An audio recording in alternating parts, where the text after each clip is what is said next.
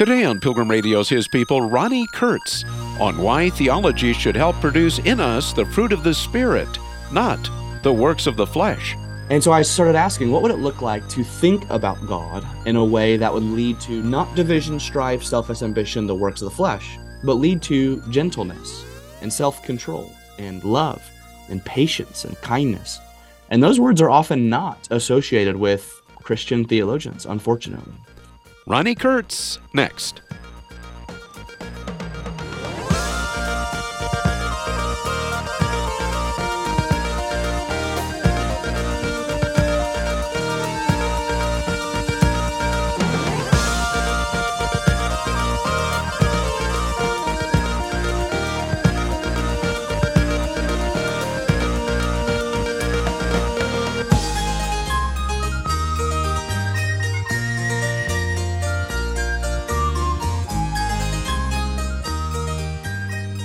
Dr. Ronni Kurtz believes even a quick scrolling of social media may lead you to conclude anger and theology somehow go together.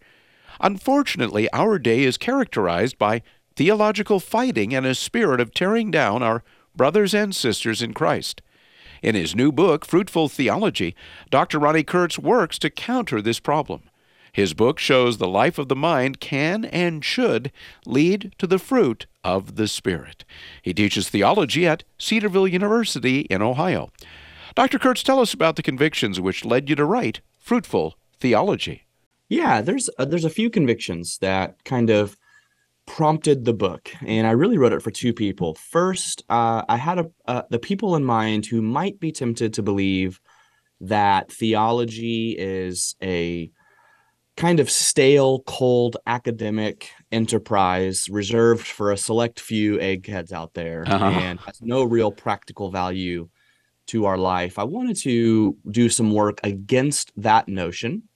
And then also I the other group of people that I wrote it for are those who might be to be frank, kind of like myself, who might be a little bit dismayed by what they see happening in the name of theology these days. Maybe they've seen theology used for making someone arrogant or causing divisions in the church or maybe someone uses it for you know self platform or applause or whatever it may be.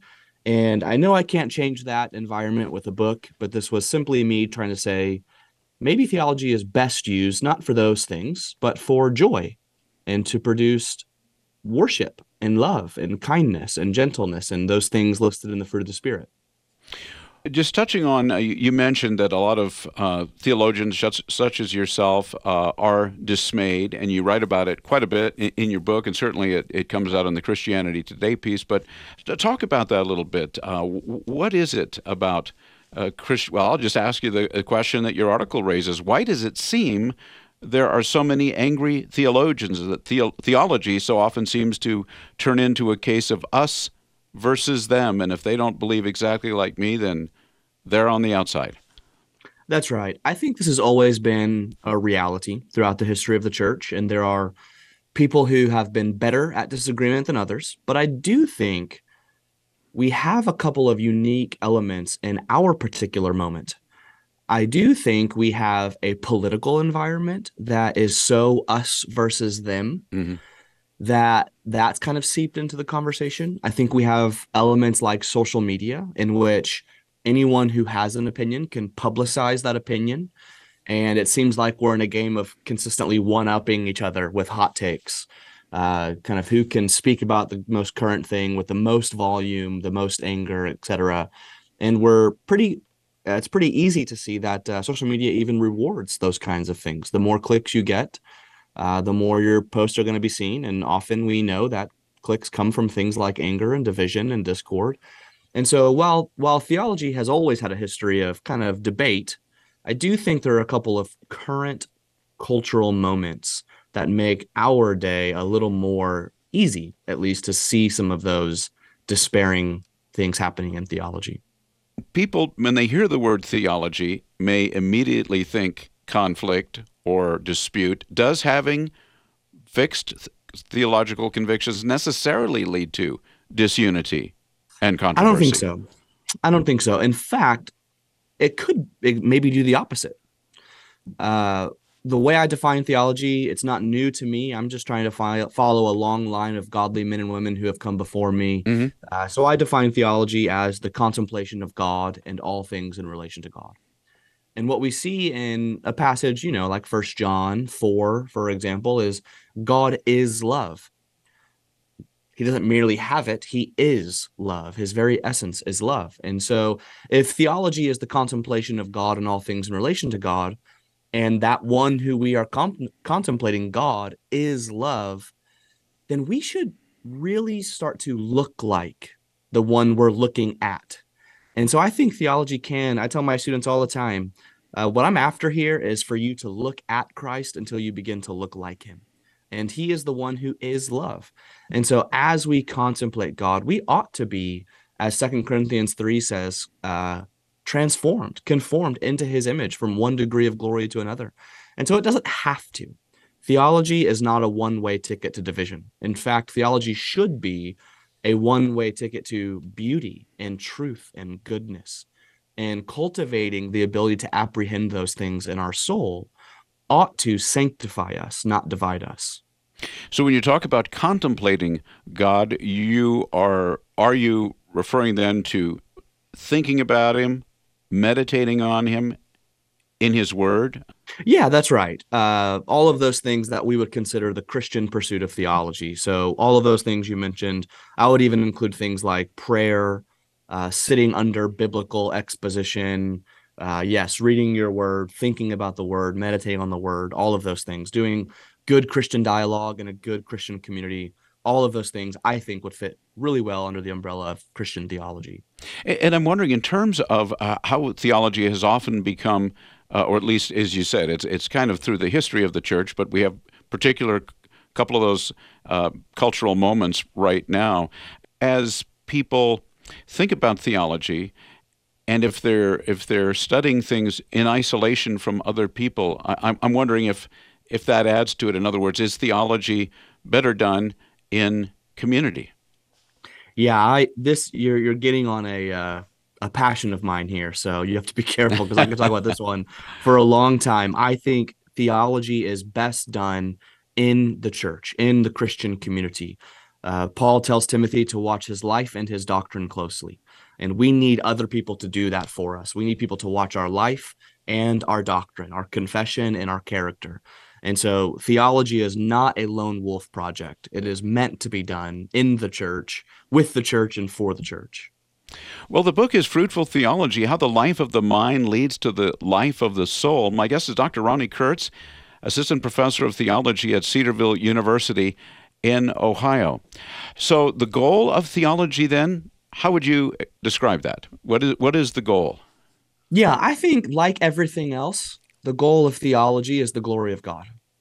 And uh, I'm I'm happy to admit, with many confessions of the past, that uh, we exist to glorify God and enjoy Him forever. And so I I try to teach in the book and in my classes, and you know when I teach and write, that I'm really after a few things with theology. I want the glory of God first. I hope that theology maximizes our joy.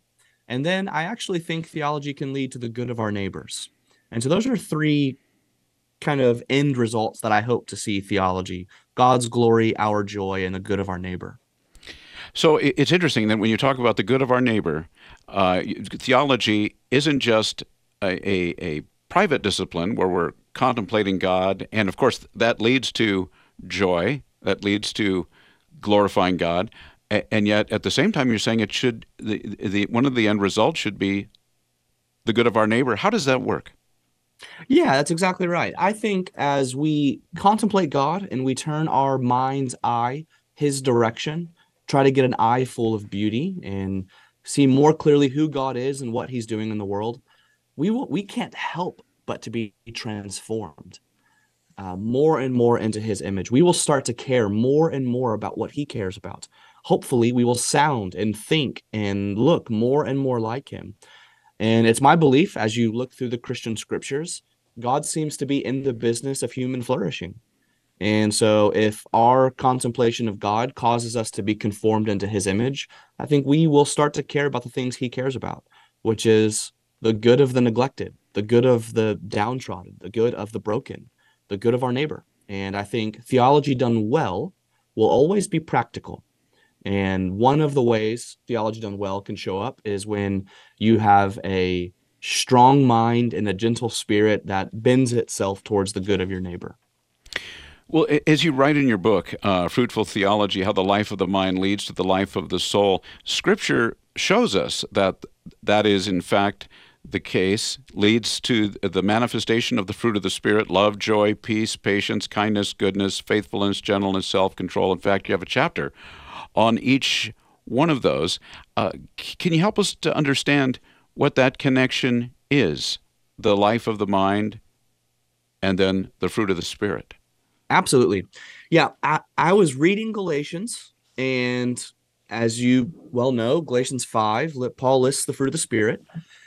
And one of the things that struck me as I was just reading through Galatians one day was as a theologian vocationally myself, of course, I think anyone who thinks about God as a theologian, so that that would be everybody out there. We're all theologians. Uh, what's that? We're all theologians, you're that saying. That is exactly right. I tell my students all the time the question of whether or not you're going to be a the- theologian, that's settled. It's yes. So the more important question is, will you be a faithful one? Mm.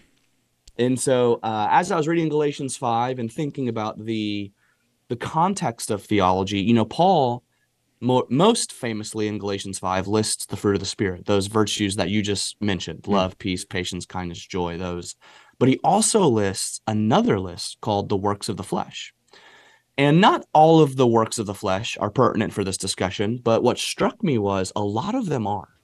Paul lists things like jealousy, strife, fits of anger, division, etc. And I thought, man, it's a pretty sad diagnostic question. Mm-hmm. But could it be asked properly? Does our thinking about God lead to, or is it more accurately defined by those things that list the work of the flesh or the fruit of the Spirit? And so I started asking, what would it look like to think about God in a way that would lead to not division, strife, selfish ambition, the works of the flesh, but lead to gentleness and self control and love and patience and kindness. And those words are often not associated with Christian theologians, unfortunately. And so that's kind of how the, the structure of the book started to come about is what would it look like to do theology in a way that leads to these things? And that's kind of what I do with each chapter is I, you know, in the love chapter, I ask, how can I do theology that makes me more loving? In the gentleness chapter, I ask, how can I do theology that makes me more gentle, etc. Well, can you give an example from each of those? Uh, how can you do theology? I mean, you're thinking of you, typically theology. You're studying; it's the life of the mind, but it's supposed. You're saying it's supposed to manifest itself in how we live. That's exactly right. Yeah, and I'm happy to, to talk about any of the those virtues that make up the fruit of the spirit. I'll, I'll tell you the one that uh, of the of those virtues that are listed in Galatians five from Paul, the one that I found myself most convicted about, mm. and having just to be honest, the most fun writing about was patience. Ah. and um I was right I was there one night writing and as anyone who has tried to write knows there is something almost evil about that blinking cursor just reminding you you've got to write something, you know. Mm-hmm. And I was thinking, I was writing on the chapter of patience, and right as I was about to give up because of writer's block, my wife was across the room reading her Bible, and she just expressed some frustration like why is this so hard? And i thought man that that frustration is probably would resonate with a lot of people. Just trying to make sense of the scripture trying to make sense of god and what he's doing and sometimes it comes really easy but sometimes there is a frustration like why is this difficult? And i thought those moments aren't wasted with the lord. Those moments of why do i not understand this? Those are not wasted. In fact there is a reality that theology or that that task of contemplating God and all things in relation to God really can develop a godly sense of patience. And sometimes reading the Bible, it is immediately obvious to you. And sometimes you got to keep just looking at the book until you see it. And so I, I write in that chapter about um, Uh, I talk about the limp of Jacob and the awe of Moses, which I get from another theologian named Matthew Levering, and basically say theology can produce patience because Sometimes it's going to take this the story of Jacob in which you have to wrestle and you you might come away with a dislocated hip. And the good news is the Lord is sanctifying you in that wrestling and it's going to develop patience. But the good news about the wrestling, the good news about developing patience is hopefully when you walk away with the limp of Jacob, you don't just leave with the limp, but you leave with the awe of Moses. And so I talk about the limp of Jacob and the awe of Moses as a kind of an analogy for theology developing patience. It, seems like, too, in the current moment that we're in, that of uh, dispute and controversy and division in the culture, but we're talking particularly here in the church. And the fruit of the Spirit certainly would apply to all of that. But I think of the fruit of the Spirit of kindness, which is how we treat other people, particularly where there is division and controversy. How does studying theology uh, develop uh, that fruit of the Spirit, that of kindness and and and addressing the subject of the divisions that are so prevalent?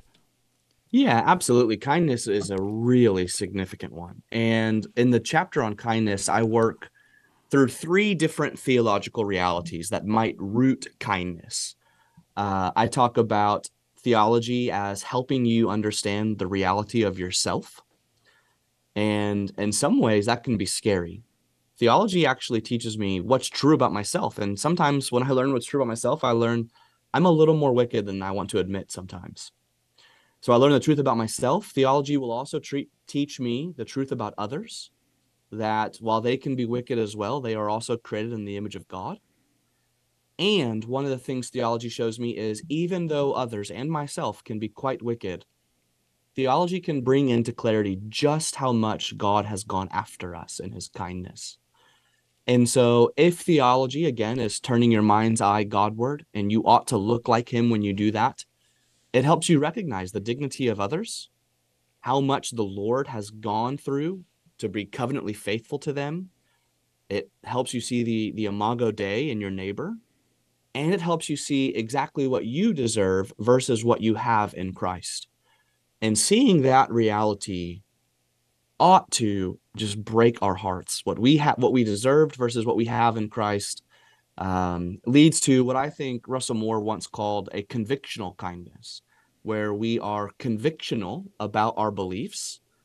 Right? We we don't want to say that Christian belief isn't important. We don't want to act like we don't have conviction, and at the same time, we want to have the kind of rooted conviction where it's not in jeopardy when people disagree with us, and so we can disagree and still be kind and respect the imago Dei in our neighbors. It, it, I think you talked a little bit earlier, uh, and you write about this uh, in your book about the diagnostic question, w- what it is that we're thinking on, how we can know whether or not our theology is taking us in this direction of the fruit of the Spirit or in the direction of the works of the flesh, which mm-hmm. would lead to that uh, weaponizing theology. That's exactly right. One of the things going back to that Galatians 5 passage that you're talking about with the works of the flesh and the fruit of the spirit, Paul actually seems to give us a little bit of an answer to the question here because Paul says the works of the flesh lead to devouring your brother. Mm. And the fruit of the spirit lead to bearing your brother's burdens. And so I think that can actually be somewhat of a diagnostic question. Does your thought life typically lead you to look down on others, want to devour them, want to constantly be in fights with them? Or does your thought life lead to you wanting to bear their burdens, wanting to see their dignity in the image of God, wanting to love them and be with them and walk through Christian life towards the promised land with them? So I think that question provided by Paul in Galatians 4, 5, and 6 can be really, really good. Mm.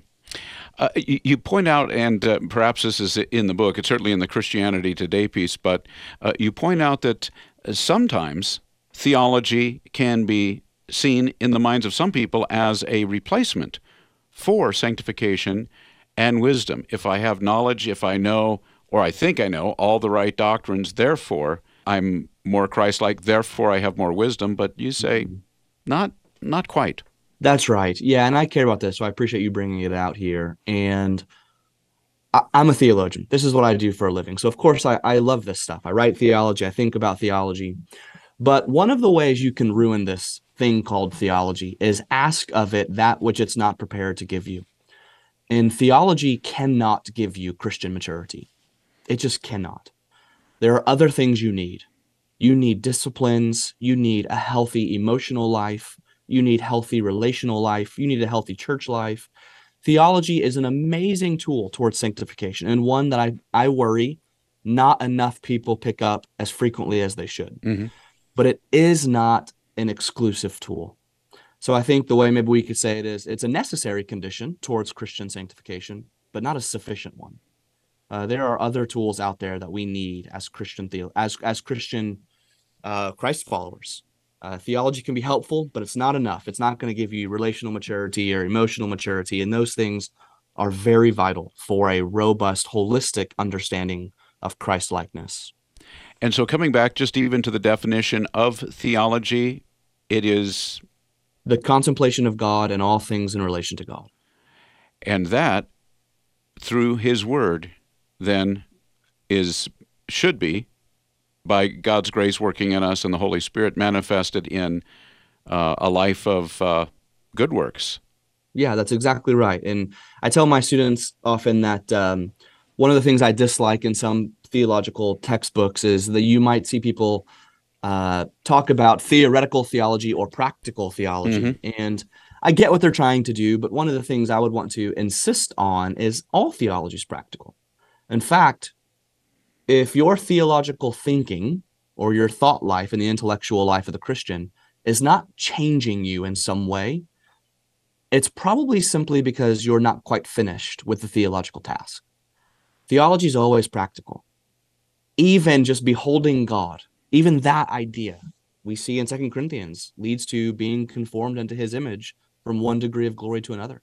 And so, as you said, the thought life ought to lead to the spiritual life.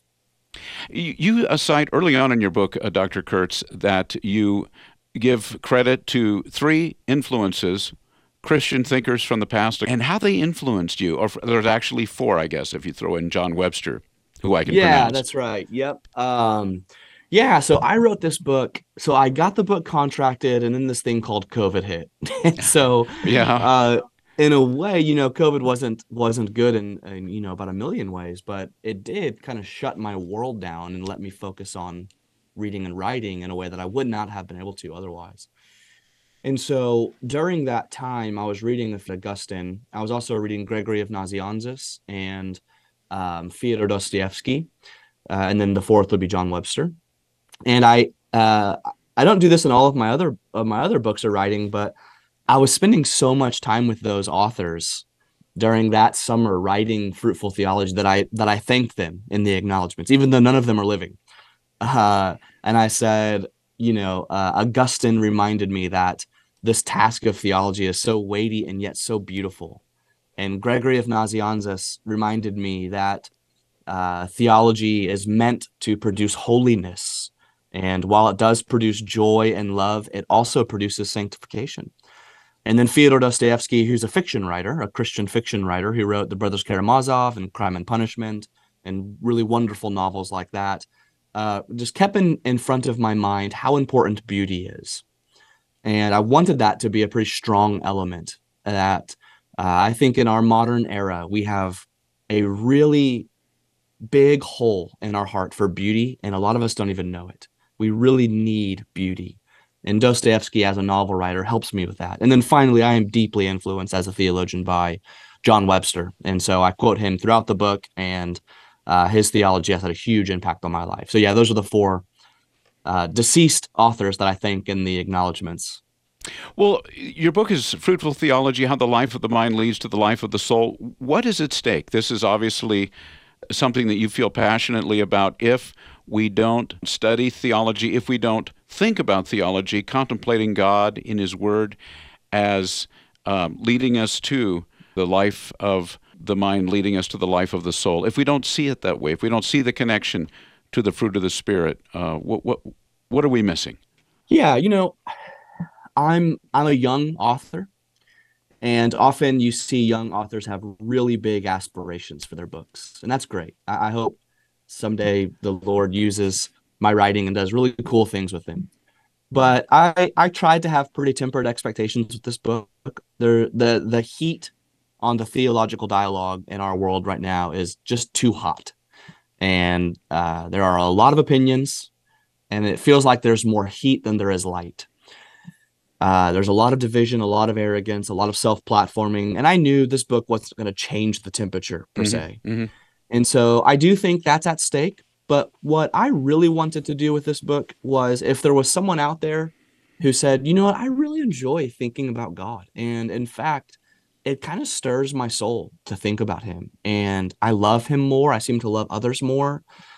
And my my worry is there are people out there who feel that way who look at others who quote unquote do theology and they seem to always be angry. And I simply just wanted to say to the person who feels, I love theology, I love God, I love my neighbors, I wanted them to feel like, hey, maybe you're not alone. And if my book doesn't change the temperature of the conversation, that's okay. But if it reminds those who do want to do in theology in a way that leads to gentleness and love, that they're not alone, that's really what I wanted. That that seems achievable. And so uh, yeah, maybe there are more of us out there who want to do theology in a way that doesn't lead to the devouring of their neighbor, but that leads to the good of their neighbor and wants to think hard and love well and doesn't feel the need to pick one or the other. And so, really, the book was um, kind of a, a siren song to those who don't, I don't want to feel alone. And pointing us to, uh, if you will, a, an antidote to yeah. the division. Absolutely. I hope to show um, that theology can be a well of joy, not simply a weapon for war. And uh, how you treat theology and those two, and I don't want to dichotomize it too much, but thinking about theology as a well of joy can really change the way you go about it and invite others on the theological journey with you. You've been listening to His People on Pilgrim Radio. Many thanks to our guest, Dr. Ronni Kurtz, author of Fruitful Theology. He teaches theology at Cedarville University in Ohio.